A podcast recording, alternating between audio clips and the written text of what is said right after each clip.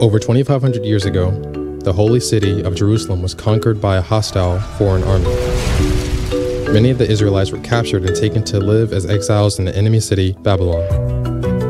The book of Daniel tells us a story of how God equipped his people to live faithfully during this time of captivity, in a place with very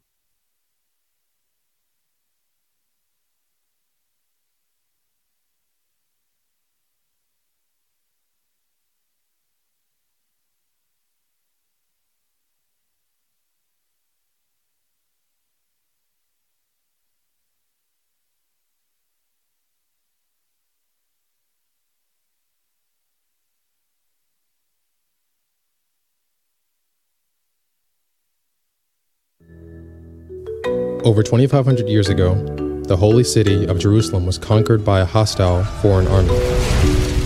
Many of the Israelites were captured and taken to live as exiles in the enemy city, Babylon. The book of Daniel tells us the story of how God equipped his people to live faithfully during this time of captivity, in a place with very different values than their own. As we seek to follow God in our world today, we can learn a lot from Daniel's journey. His story shows us how we can live faithfully, with hope wisdom, and integrity as strangers and exiles.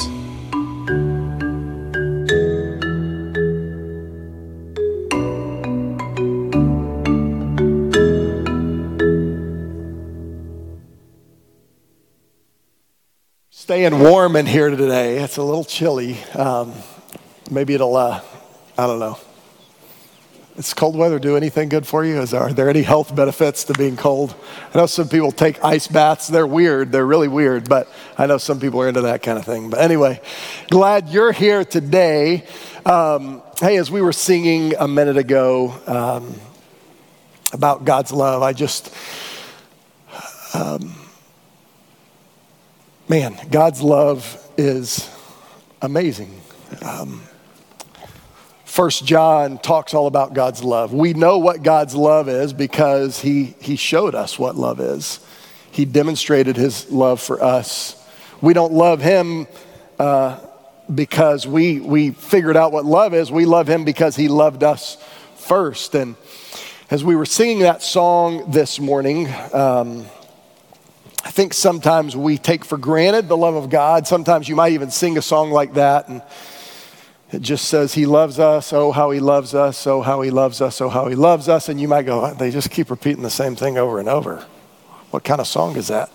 it's the kind of song that you need to sing more often because we need to be reminded over and over that He loves us. Oh, how He loves us.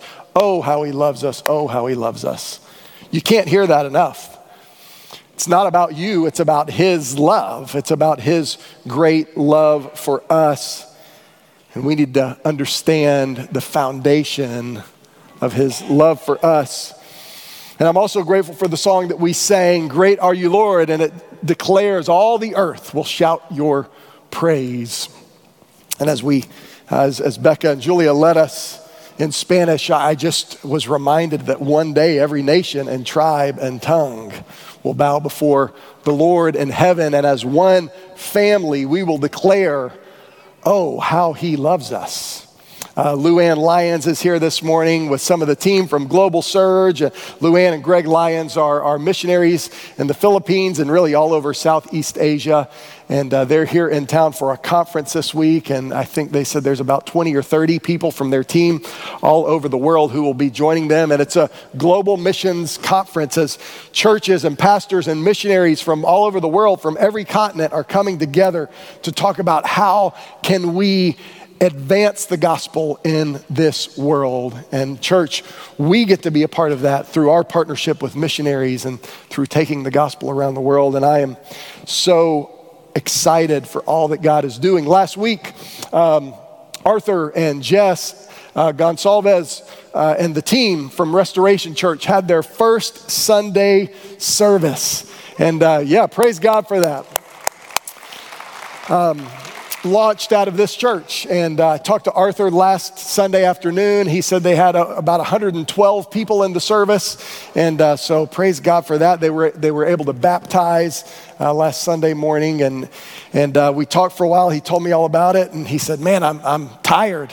I said, Well, good, because you got to get some rest. You got to do it again next week. And so uh, we're praying for Restoration Church this morning. They're meeting just as we are at Hamilton Elementary School in Sanford, Florida, and praying that God would move in a mighty way through brand new church. Uh, sharing the gospel and the love of Jesus Christ in that community. And man, we are excited that we get to be a part of it. Glad you're here this morning. We're continuing our series through the book of Daniel. It's called Strangers and Exiles, a journey through the book of Daniel. Last week we started off the series and um, really with this foundational idea that, that Daniel and Hananiah and Mishael and Azariah later, they all got new names as we talked about last week. Um, they, they were taken as captives, as exiles into an enemy city of Babylon. And and they lived faithfully as followers of God, as the people of God, living for the kingdom of God in a kingdom that was not their own, a kingdom of this world. And it's represented, represented by the empire, the nation of Babylon. And we saw that in our own lives.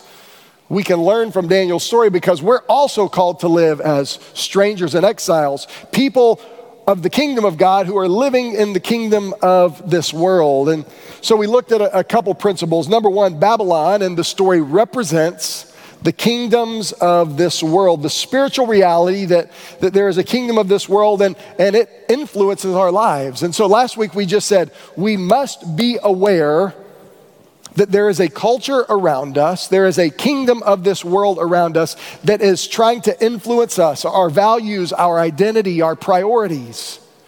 And if we aren't careful to recognize the influence of the world around us, then, then before you know it, we are totally uh, assimilated into the culture around us. Uh, the values of the world and the culture around us become our values rather than scripture shaping our values. And, and so we said we, we must be aware that we live in the kingdom of this world. And Babylon represents that over and over in Scripture, in the Old Testament and, and the New Testament, and in, in the book of Revelation. Babylon represents all the kingdoms of this world. We also said that, that exile is a spiritual principle. In the book of Daniel, we see Daniel and his friends. They're, they're literally exiles living in a spiritual, uh, in, a, in a kingdom of this world in Babylon, but the New Testament calls us to live as strangers and exiles. It's the spiritual state of the people of God who are waiting on the kingdom of God, living in the kingdom of this world. And, and we are exiles. We must recognize that. So the book of Daniel uh, teaches us how we can live as the people of God in the kingdom of this world. And so that's what this series is all about. And last week was just the foundation that, hey, be aware Open your eyes, recognize the kingdom of this world around you, recognize the influences around you from media and culture and education and, and priorities, and uh, that, that, that we're being inundated with messages that, that want to uh, set our priorities on things that are not the priorities of the kingdom of God. So, Daniel's not just a story about a lion's den and a fiery furnace. It's not just a uh, a book about prophecy. It's a book that helps us practically, as followers of Jesus, live for the kingdom of God and the kingdom of this world. We closed with a passage out of 1 Peter chapter 2 last week. Um, and we're going to see over and over in the book of Daniel, there's so many parallels in the letter that Peter writes to the early church uh, in the first century. But 1 Peter 2 9 through 12 says this in, in parallel to what we're learning from the life of Daniel. Peter is speaking to followers of Jesus, and he says, You are a chosen race, a royal priesthood, a holy nation, a people for his possession, so that you might proclaim the praises of the one who called you out of darkness into his marvelous light. Once you were not a people, but now you are God's people. You had not received mercy, but now you have received mercy. And dear friends, he says, I urge you as strangers and exiles to abstain from sinful desires that wage war against the soul. Conduct yourselves honorably among the Gentiles or the kingdom of this world, so that when they slander you as evildoers, they will observe your good works and will glorify God on the day he visits. Let me pray. God, thank you for this time. Thank you for your word. God, thank you that your word is truth, that your word is powerful that your word has the ability to transform us and change us. So, Lord, help us to surrender, to submit to your word today. Give us ears to hear and hearts to obey. Speak to us, empower us through your spirit to live lives of faith as your people living in the kingdom of this world. We pray in Jesus' name, amen. So, this idea of being exiles and strangers, I, I, was thinking a little bit this morning of times in my life where I've felt out of place. Can, can, anybody remember a time in your life where you felt really out of place? Maybe you moved to a new town, maybe you went to a new school when you were younger, uh, and, and, you just felt like a fish out of water. That's the, the life of, of Daniel and, and these, his friends. Um, but it's a spiritual reality. I mean, we've experienced that physically. Maybe you've moved to a new place, a new culture. Maybe you've been, you've traveled and you've been in places where, you know, no, you don't speak the language and nobody around you speaks your language and, and you just feel out of place.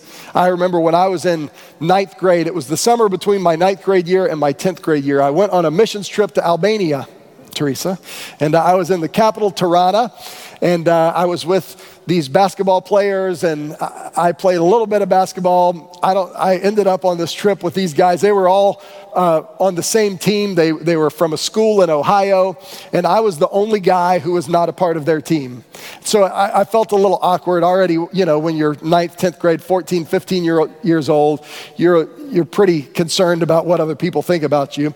So I'm, I'm here with these people and, you know, felt a little out of place. But on top of that, I'm, I'm also in another culture. It was really my first trip outside of the U.S. Uh, of any significance, and and um, you know didn't speak the language. Nobody spoke English, and I'm hanging out with these guys, and we're playing basketball, and they're all better than me. So I, I felt you know embarrassed, a little out of place about that. But it was the summer of 1994. Uh, that was the World Cup when, when the World Cup was hosted here in the U.S. Orlando had some games at the, at the uh, Citrus Bowl. And uh, so one night, everybody decided, hey, we're going to go watch the World Cup game down in the Tirana Square. On, they had a big screen set up down there. The U.S. was playing Italy or something. So we were going to get beat, but we were all going to go watch the game anyway. Um, but everybody left me, all the other people that knew each other that didn't know me. But I thought, that's okay, I'll just go down there. I know how to get there. I've been walking from this house where we were staying through downtown to this orphanage where we were doing some ministry um, all week. And so I thought, it's no problem, I know how to get there. But it's different when it's dark outside. And it was a, it was a longer walk. So going to watch the U.S. play Italy, so I have my little USA t shirt on, carrying a little American flag, and I'm walking through the streets of Tirana, Albania. It's dark outside. I don't know where I'm going. Nobody speaks English to give me directions. And I, I see some landmarks that I recognized along the way, but, but now I realize I, I don't know where I'm at anymore. And uh, Tirana has these old um, kind of apartment block buildings from the communist era, and they all kind of look the same. And I ended up in this little uh, alley between some buildings, and I'm thinking, this is, I'm, this is not where I'm supposed to be. I've got my little USA shirt, my little USA flag, and I'm put the flag in my pocket, and I, I really look out of place right now. And I'm getting pretty nervous because I have no idea how to get where I'm going. And there's people sitting outside and they're all looking at me like, you're not supposed to be here. Um, and uh, all of a sudden, this little dog comes like running off of one of the porches. And it's just a little tiny dog. But I was already on edge and I jumped probably six feet in the air. All the people in the alley just started laughing at me and I took off running. I didn't know where I was going, but I found the square. And I got there, and the people I was supposed to be with, they had already left. And so then I had to go back. Anyway, that was a bad night. right? I felt really out of place on a lot of levels, you know, kind of rejected by the group, uh, in, a, in a place where I was lost and I was scared. But Daniel and Hananiah and Mishael and Azariah, Shadrach, Meshach, and Abednego, later renamed, they find themselves in a crazy place. Right? Nebuchadnezzar, he comes in and he, he conquers their city. The, the king surrenders. They take the gold from the temple with them. I, I mean, they didn't just go visit and get stuck, they, they're conquered, they're taken as prisoners. I, I want to read a little bit. Uh, kind of review where we were at last week and look at some important principles. So I'm going to go to the first couple of verses here of Daniel chapter 1. In the third year of the reign of King Jehoiakim of Judah, King Nebuchadnezzar of Babylon came to Jerusalem and laid siege to it. The Lord handed King Jehoiakim of Judah over to him, along with some of the vessels from the house of God. Nebuchadnezzar carried them to the land of Babylon, to the house of his God, and put the vessels in the treasury of his God. But I want us to see something here. Look at this with me. Go back to the last slide, guys. The Lord handed King Jehoiakim of Judah over to him. Who, who handed King Jehoiakim to Nebuchadnezzar? The Lord. This morning, as, as we look at the book of Daniel, as we look at principles for how we can live as the people of the kingdom of God and the kingdom of this world, what we must understand, what is foundational to all of it, is that to live faithfully as exiles and strangers, we must recognize that God is in control. Daniel is telling this story later in his life. He's telling the story of his capture. along with his friends, they're captured and taken away from their home. They're probably about the age I was when I got lost in Tirana, Albania. They're probably 15, 16 years old. They're just young men. And they're taken as captives. Their identity is wiped away as they're given new names. They're, they're, they're being trained in the religion and the culture of Babylon, which was totally opposite and anti the God of Israel. The, the temple of God was plundered. I, I, mean, the gold was taken from the temple into the God into the temples of the gods of Babylon. Not only that, um, these guys they were made into eunuchs. That means they couldn't have kids anymore. It's what you do to dogs when you don't want the dogs to have kids anymore. It happened to these guys. They, they served under the chief eunuch, they were eunuchs. This was a typical thing that foreign armies would do. They would take the best and the brightest and they would humiliate them and emasculate them and teach them the culture so that they couldn't rise up, so they couldn't have any kids that would later come along and rise up as leaders in this nation. I mean, it was, it was a bad scene for these guys. But they recognized that God was in control. When, when Daniel wrote the story later, he said, The Lord handed Judah over, Jerusalem over, and us over to Nebuchadnezzar. And maybe you're facing something really difficult in your life right now. Maybe the season that you find yourself in is a really, really hard one. And there's lots of reasons for that. It could be health, it could be relationships, it could be financial, it could be the loss of a job, it could be the loss of a loved one. There's lots of people in this room who have lost loved ones in the last couple of years.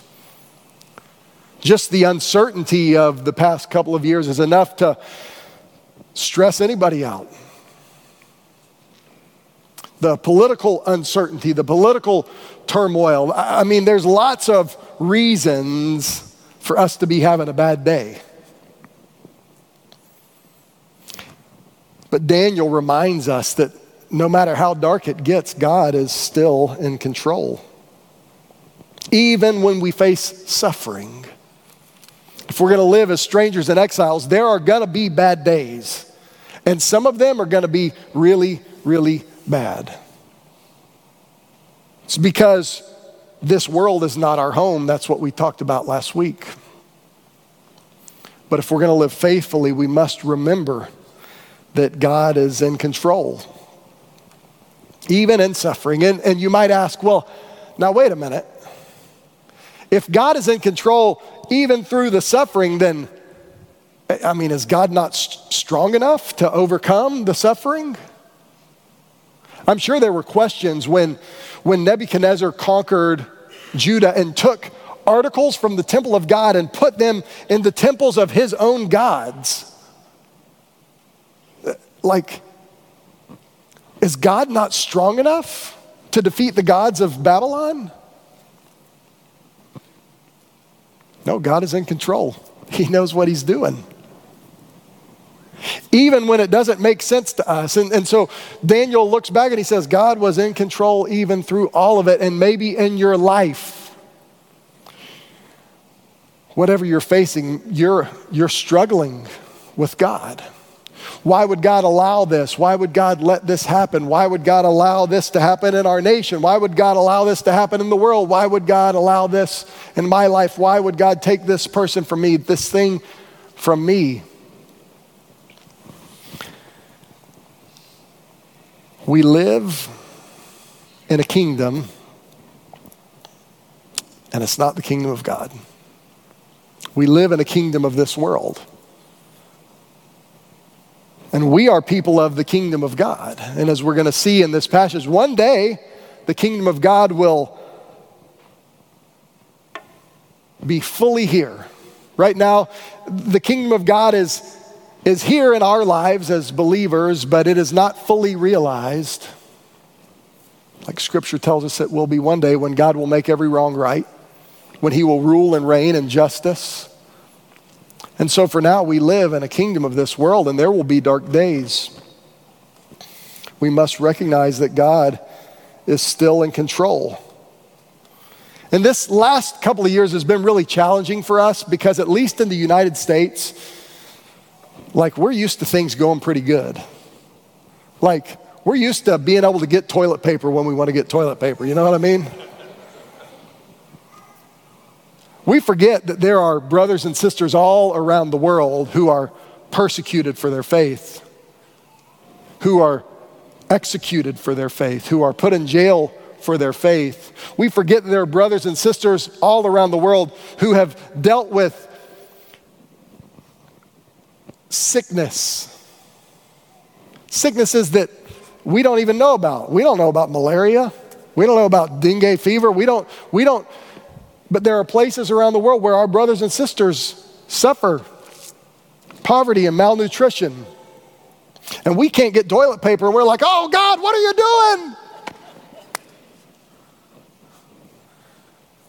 There's a kingdom of this world, and we live in it. And we've been pretty spoiled, y'all.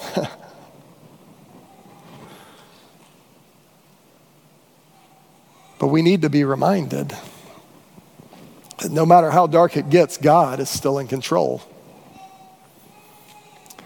And before Jesus Christ returns to rule and reign as King and Lord, it will get darker.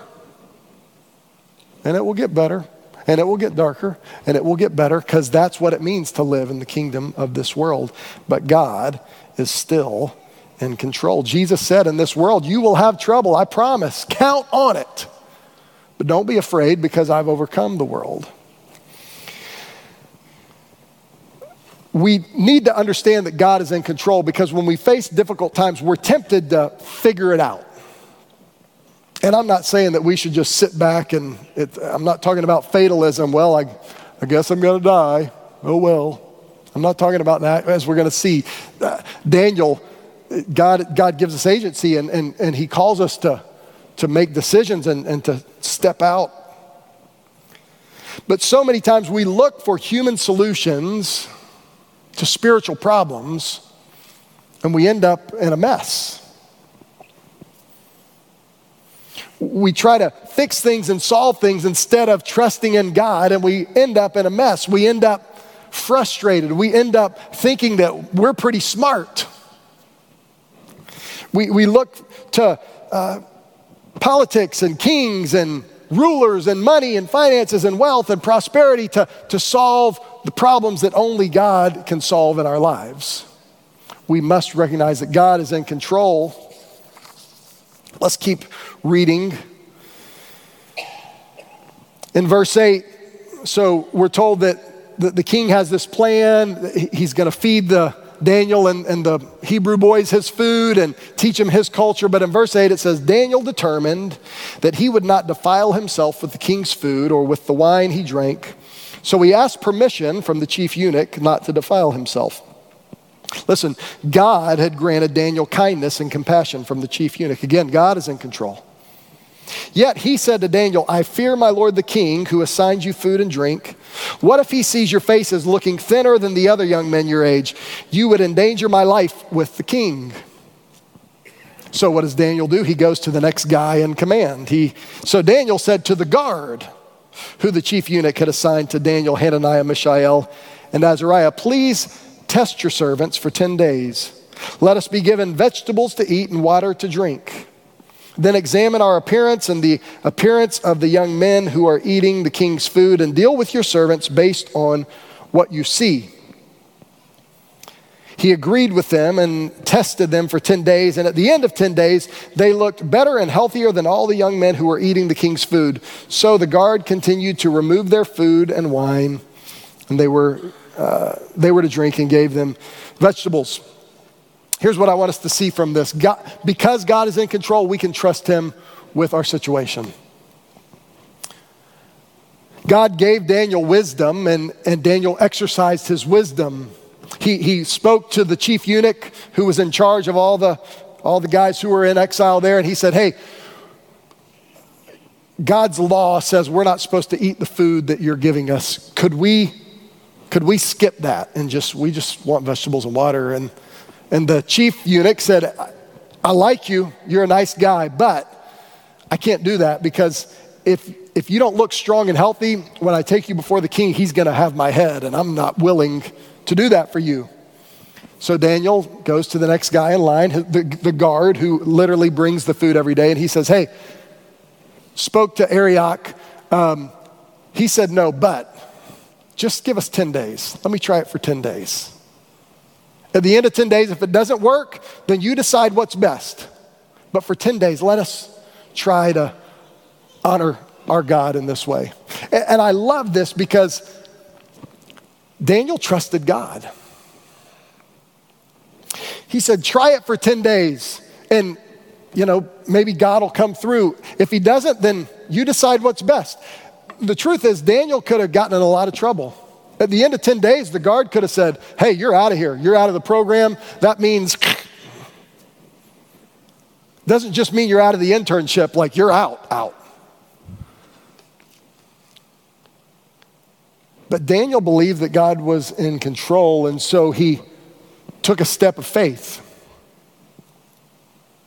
He, he took a next step toward what he believed God was calling him to, and then just trusted God to do what only God could do. And there's sometimes in our life where we're just called to take a step of faith and then trust God. And at the t- end of 10 days, the story tells us that they were looking healthier than everybody. In fact, the, the literal Hebrew word says they were, they were fatter than everybody else. So, vegetables and water doesn't make you fatter, I promise. That's not how that works. Only God can do that. And also, this is not about only eat vegetables and water and that's what God wants for your life. Praise God, that's not what this means. The point is, Daniel trusted God. He said, Look, just give us 10 days. That, that's, that's the key to this. It's the key to understanding this. He said, I believe that God is going to do something supernatural. He went out on a limb. Now, if you're like me, sometimes I don't make my prayers all that public. Sometimes I try to keep things kind of close to the vest. I, I remember one Sunday in particular, several years ago, I decided, you know what, God, I'm going to call everybody I know and ask them to pray for this coming Sunday so that I'm out there. Like, they're going to ask me how it went, and I'm going to have to answer them. Because if you're like me, sometimes you hold back because you're just not sure if God's really going to come through or not. You're just not sure if God's really going to move or not, and so you just kind of hedge your bets. You know, you kind of pray these prayers like, oh, you know, maybe God, I don't know. But Daniel, he said, we're going to do this. We're going to try it for 10 days. At the end of 10 days, we're going to see what happens. He, he just put himself out there with this guard, right? He could, could have went really bad, but he was willing to step out in faith. And, and for some of us, because God is in control, we need to step out in faith and trust God with the results. It's not on you. They didn't get healthier and smarter and wiser because of vegetables. That's, that's not what did it. It was because God moved. In fact, verse 17 tells us this God gave these four men knowledge and understanding. Who gave it to them? God. Who gave it to them? God, not the vegetables and water, guys. If you're, you know, if you're a vegan, that's great. It's more red meat for me. Amen. Got an amen out of that one. God is in control. God gave these four men knowledge and understanding in every kind of literature and wisdom. Daniel also understood visions and dreams of every kind. At the end of the time that the king had said to present them, the chief eunuch presented them to Nebuchadnezzar. The king interviewed them, and among them among all of them, no one was found to equal Daniel, Hananiah, Mishael, and Azariah. So they began to attend the king, and in every matter of wisdom and understanding that the king consulted them about, he found them ten times better than all the magicians and mediums in his entire kingdom. Daniel remained there until the first year of King Cyrus. God is in control and our suffering.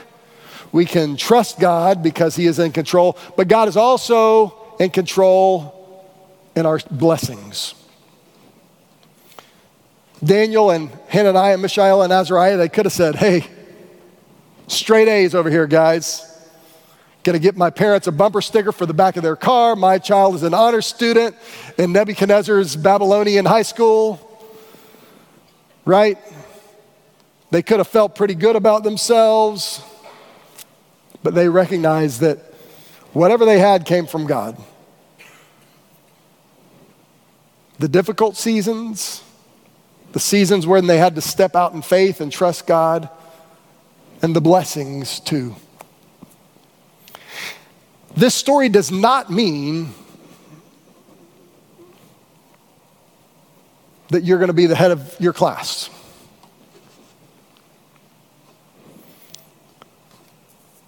This story does mean that every good and perfect gift comes from the Father above and that when we experience blessings, it's from God's hand. They didn't excel because they conformed to culture, they excelled because God empowered them. They lived differently, right? When everybody else was eating steak and drinking the king's red wine, they were eating vegetables and water. They looked weird to everybody else in their class. The dietary restrictions of the Old Testament, the kosher laws, what you could eat and what you couldn't eat, unclean food and clean food. The reason God called his people to that is so they would be distinct. So that when the world around them saw them, they would go, What? Why do you do that? Because God told us to do it. Why do you worship that way? Why do you live that way because God called us to do it. He, God always called his people to, to be distinct, to stand out, to be different. And we see Daniel and these three Hebrew boys, and they're living in the middle of the Babylonian kingdom, serving the emperor, Nebuchadnezzar. And they're at the top of the class, but they look different than anybody else. God hasn't called us to retreat from culture. God hasn't called us to retreat from the world. He's called us to right, be right smack dab in the middle of it. and to live differently. God didn't call us to all go live in a monastery somewhere. He said, hey, if you're an engineer, be the best engineer at your work and live differently. If you're a sales rep, be the best sales rep God allows you to be and live differently. If you're a real estate agent, be the re- best real estate agent you can be for the glory of God. Be the best teacher you can be for the glory of God. Be the best graphic designer, be the best electrician, plumber, manufacturer for the glory of God. God is in control, and our suffering and our blessing, we can trust Him because He's in control. And so Daniel and Hananiah, Mishael, and Azariah, they find themselves living pretty good. I mean, things are good at work. They're known to the king of the most powerful man in the world. They're 10 times better than everybody else in their class. But as with life, things take a turn. In chapter 2, it tells us that Nebuchadnezzar has this dream. And he wakes up and he's frazzled from the dream and he calls all of the wise men of Babylon. He says, I need you guys to tell me the interpretation of the dream. And he says, And if you don't, I'm going to kill you. And they say, Okay, well, tell us what the dream is. And he says, No, I'm not going to tell you what the dream is because if I tell you the dream, you're just going to make something up. So you tell me the dream I had, and then you tell me what it means. And they said, Hey, hey, hey, hey, hey, that's not fair. Listen, let me read it to you exactly what they say. Daniel chapter 2, verse 10 The Chaldeans, these are the wise men, answered the king. No one on earth can make known what the king requests. Consequently, no king, however great and powerful, has ever even asked anything like this of any magician, medium, or Chaldean. What the king is asking for is so difficult that no one can make it known to him except the gods whose dwelling is not with mortals. Because of this, the king became violently angry, not just angry, not just violent, violently angry, and gave orders to destroy all the wise men of Babylon. The decree was issued that the wise men were to be executed, and they searched for Daniel and his friends to execute them. So imagine you're Daniel and Hananiah, Mishael, and Azariah sitting at home eating vegetables and water. Somebody knocks on the door, you go answer it, and uh, they say, Hey, we're here to execute you. Bad day, right? Then Daniel, verse 14, responded with tact and discretion to Arioch, the captain of the king's guard, who had gone out to execute the wise men of Babylon. He asked Arioch, the king's officer, Why is the decree from the king so harsh? Then Arioch explained the situation to Daniel. So Daniel went and asked the king to give him some time so that he could give the king the interpretation.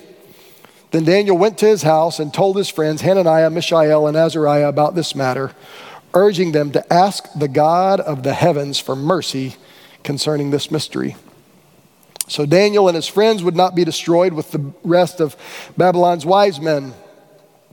The mystery was then revealed to Daniel in a vision at night, and Daniel praised the God of heavens and declared, May the name of God be praised forever and ever.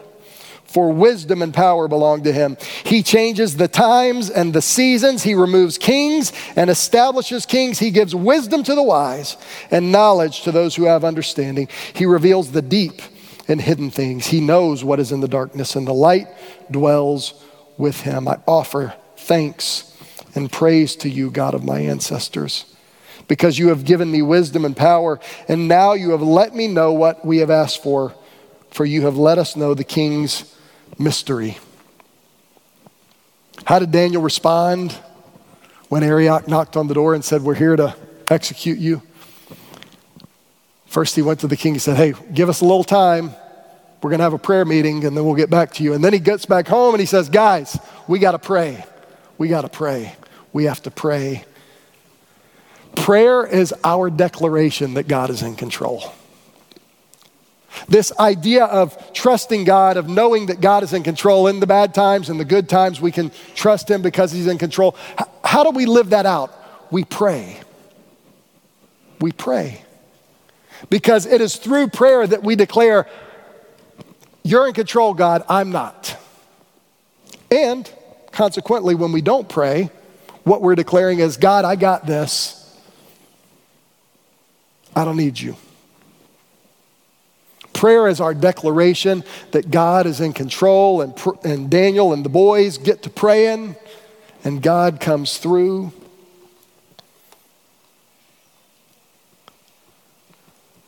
What's also incredible is that because of Daniel and Hananiah and Mishael and Azariah's little prayer meeting, all the other wise men of Babylon, they get to keep their heads too. And there's a reality that the faithfulness of the few and prayer ensure the blessings of the many. Keep praying. Keep praying for people who don't pray Keep praying for people who are far from God because your prayers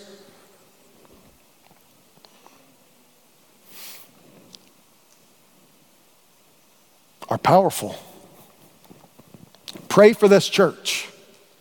When we have opportunities to gather and pray, please come and pray. Because it's through prayer that we declare God is in control. So, Daniel goes to the king and he tells him the dream. He says, Hey, king, here, here's your dream.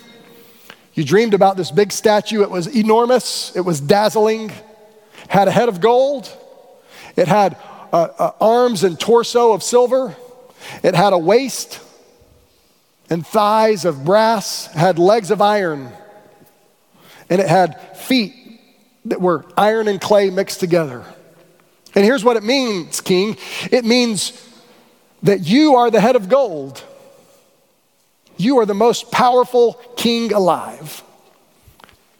And after you're gone, there will be another kingdom, the kingdom of silver. And it will be a strong kingdom. And it will rule for a time, and, and then another kingdom will come, the kingdom of brass. And it will rule the whole world. And then there will be a kingdom like iron that's shatters the whole earth.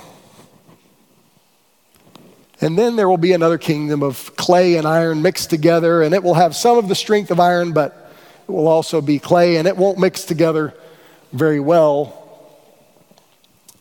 You can read the whole thing in Daniel chapter 2. I'm going to put a picture up on the screen to just kind of show you, you know, what this is. So this is prophetic and it really points to historical realities. The kingdom of gold, the head of gold, represents the kingdom of Babylon that Nebuchadnezzar reigned. And about 50 or 60 years after his reign, the Medo Persian Empire comes in. And they rule and they conquer Babylon and they conquer much of the known world at that time. It's the kingdom of silver. His, history tells us about the Medo Persian Empire. And after that, the kingdom of Greece under Alexander the Great comes along, and it conquers the whole world, all the way to India. You remember the story about Alexander and riding the war elephants over the mountains? It's the kingdom of brass. And after his death, his kingdom is divided, and not long after that, the Roman Empire comes to prominence. The legs of iron, and they crush. They, they were a, a, warlike empire. They crushed everybody around them. But eventually, the Roman Empire came to nothing. And this feet of clay represents really the modern nations of this world. Biblical scholars kind of debate this feet of clay. Some say it's the Holy Roman Empire, the, the nations of Europe that came after the Roman Empire. Some say it goes all the way to today, and I believe it does, and I'll tell you why in just a minute. You can even think of this, this feet of clay, these nations that are kind of mixing together, trying to figure out how to unify things, but they can't really figure it out. You can even think of the United Nations of the world, the, the G8 summit, the, the G12, all of these nations of the world that kind of come together and they try to unify things, but they can never quite get it figured out. The rest of the dream is this Nebuchadnezzar, you see this great statue, and it tells about all these kingdoms that will come. And Nebuchadnezzar, you also saw in this dream a rock. Nobody cut it out, it just appeared. It wasn't made by human hands. And it struck the statue in its feet, and it crumbled the statue. And the iron and the brass and the silver and the gold, they, they crumbled and they blew away like chaff in the wind. And it represents the kingdom of God that will come like a stone and that will grow into a mountain in the whole world. And it will be an everlasting kingdom. And what this dream tells us,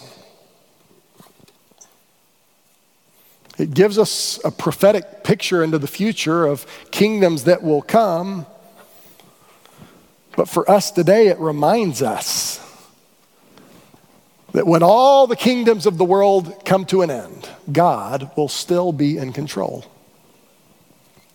When all the kingdoms of the world come to an end, God will still be in control. Babylon, they thought nobody will ever be like us.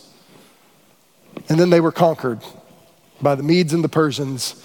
And the Medes and the Persians thought nobody will ever be like us. Then Alexander the Great comes along and the Greek Empire spans the whole world and they thought nobody will ever be like us. And then the Roman Empire comes in and they say nobody will ever conquer us.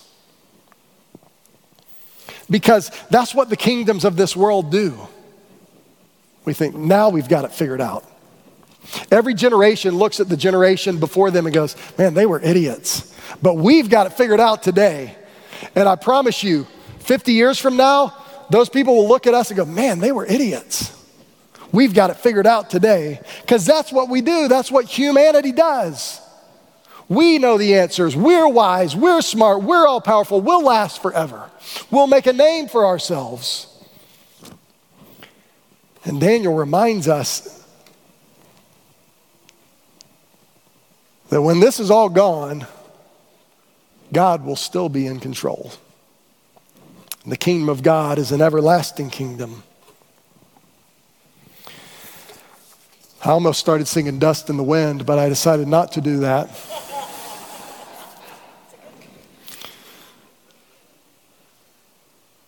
Scripture says our life is but a vapor. The kingdoms of this world are but a vapor. I want to read one more passage out of 1 Peter and then we'll close. I told you, 1 Peter, there's so many incredible parallels to what we learn in the book of Daniel, but in 1 Peter chapter 2, verses 4 through 8, remember the stone that was not cut out by human hands that shattered the statue? 1 Peter 2 4, Peter tells us this You come to him, that is Jesus Christ, a living stone rejected by people, rejected by the kingdoms of this world, rejected by the pluralistic culture around us, but chosen and honored by God. And you yourselves, that is, people of the kingdom, are also living stones, a spiritual house, and you're being built up to be a holy priesthood to offer spiritual sacrifices acceptable to God through Jesus Christ. For it stands in Scripture See, I lay a stone in Zion, a chosen and honored cornerstone, and the one who believes in him will never be put to shame. No matter how hard life gets, no matter how good life goes.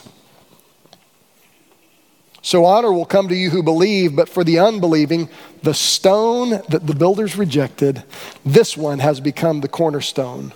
A stone to stumble over and a rock to trip over. They stumble because they disobey the word, and they were destined for this. Jesus is the chief cornerstone.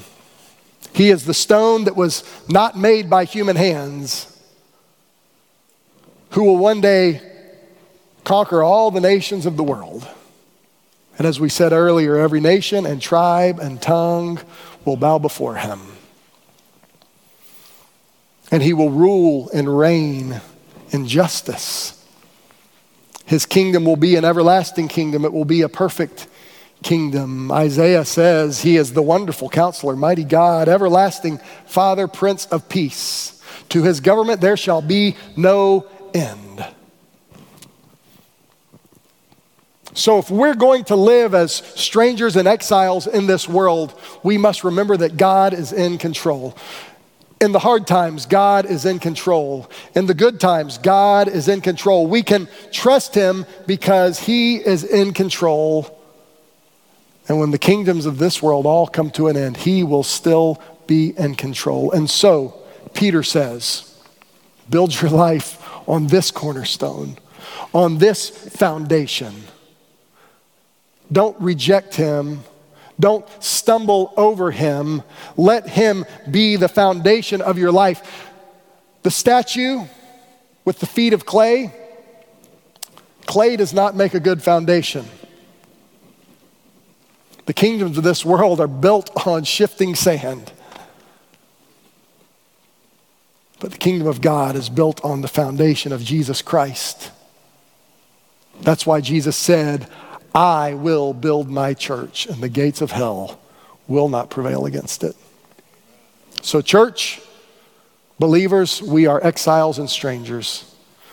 We are living in the kingdom of this world, and we're called to be faithful as the people of God. And that's hard to do because sometimes life is hard. We experience suffering. We might even experience persecution. If we're going to live faithfully, we must remember that God is in control.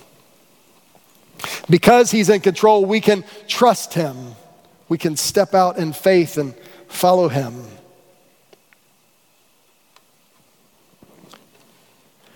And when we experience blessing, we need to remember that that's from God too. Sometimes we want to take credit for that stuff. That one day, when it's all said and done, God will still be in control. The question is, where will you be? Where will you be when Jesus rules and reigns for eternity? Where will you be? What is your foundation? So, this morning, if you've never come to Jesus Christ as Savior, I urge you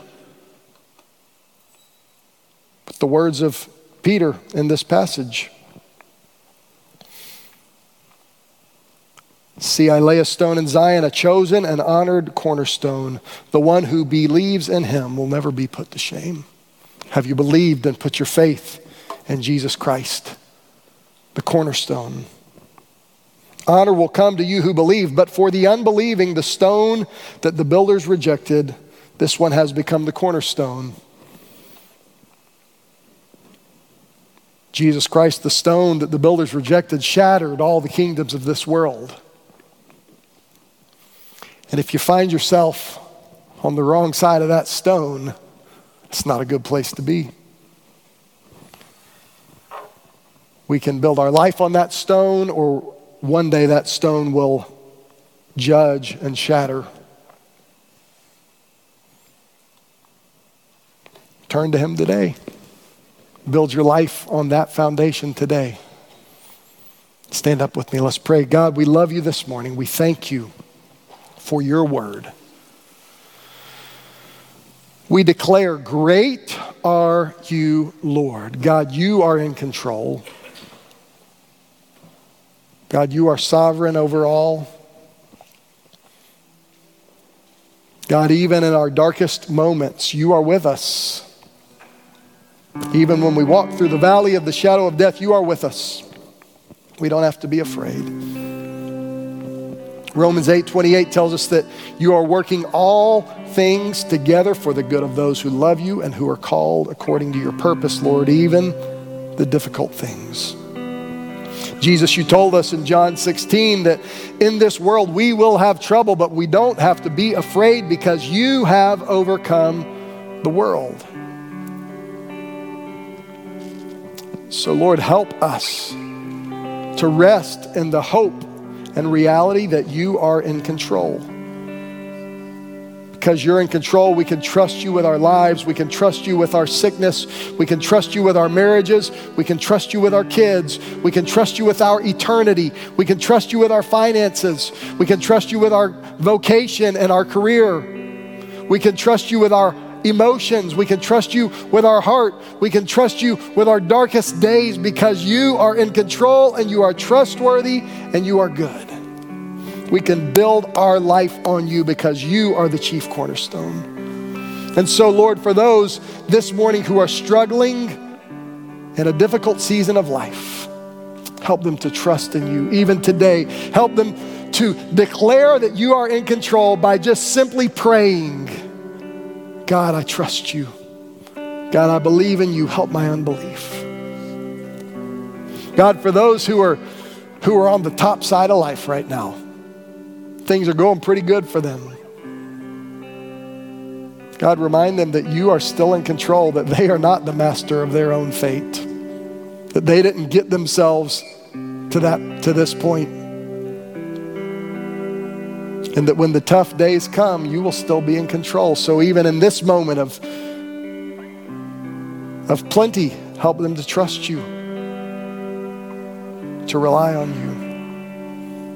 Then, Lord, I pray for anyone here this morning who has never come to the point of putting their faith in you, the living stone, the foundation, the cornerstone the King of kings and Lord of lords. Lord, make them aware of their need through the power of your Holy Spirit this morning.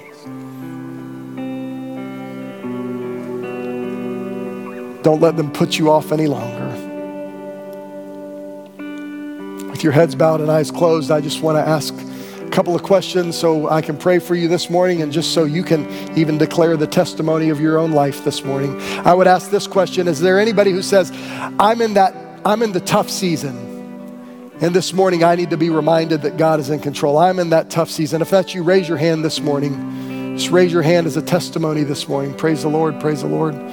Just raise your hand as a testimony this morning. I'm in that tough season and I need to be reminded that God is in control. Praise the Lord, praise the Lord, praise the Lord. God, I pray for these this morning who just declare by their raised hand, God, that they're in the, the valley, difficult season. Lord, assure them this morning through your presence, your peace, and your power that you are with them and that they can trust in you. I would ask this question Is there anybody who would say, I, believe God is in control, but I need to step out in faith and trust Him with my life? I've been kind of holding back, I've been hedging my bets, but I just need to step out in faith to declare that God is in control. Anybody say, That's me? I'm like that. Pray for me. Praise the Lord. Praise the Lord. Praise the Lord. God, I pray for these, Lord. Help them to declare that you are in control by the way they live their lives for your glory and honor. Is there anybody who would say, I'm in a pretty good season and I just need God to help me continue to rely on Him and not rely on myself? Anybody like that this morning? Yeah, praise the Lord. Praise the Lord. Praise the Lord. A lot of us. God, I pray for these folks. Help them to continually look to you not to lean on their own understanding. The last question I want to ask this morning is there anybody who would say, I need to come to Jesus Christ as Savior this morning? I've been trying to live life in my own power, but today I need to trust in Jesus as Savior and Lord. I've been putting Him off, but today is, is my day. Is there anybody like that? this morning. If that's you, raise your hand so I can pray for you this morning. Anybody at all? Anybody at all like that this morning?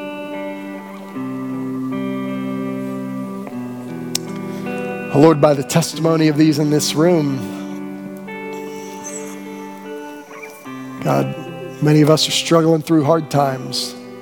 Many of us are living in good times. Many of us just need to step out in faith, but God, you are in control of all. God, help us to live our life in a way that declares that you are faithful, that you are good, you are in control. Be honored and glorified in us. Lord, I pray if there's anyone in here this morning needs to come to you as Savior, that they would respond. In Jesus' name. Hey, we're going to sing the chorus of this song, just declaring that God is great and greatly to be praised. And if you want to come pray this morning, just again as a testimony um, of, of your dependence on the God who is in control, I invite you to do that. If you want to pray with somebody this morning, I would love to pray with you. I'll be right down here in the front. But as we sing, I invite you to respond however God is calling you.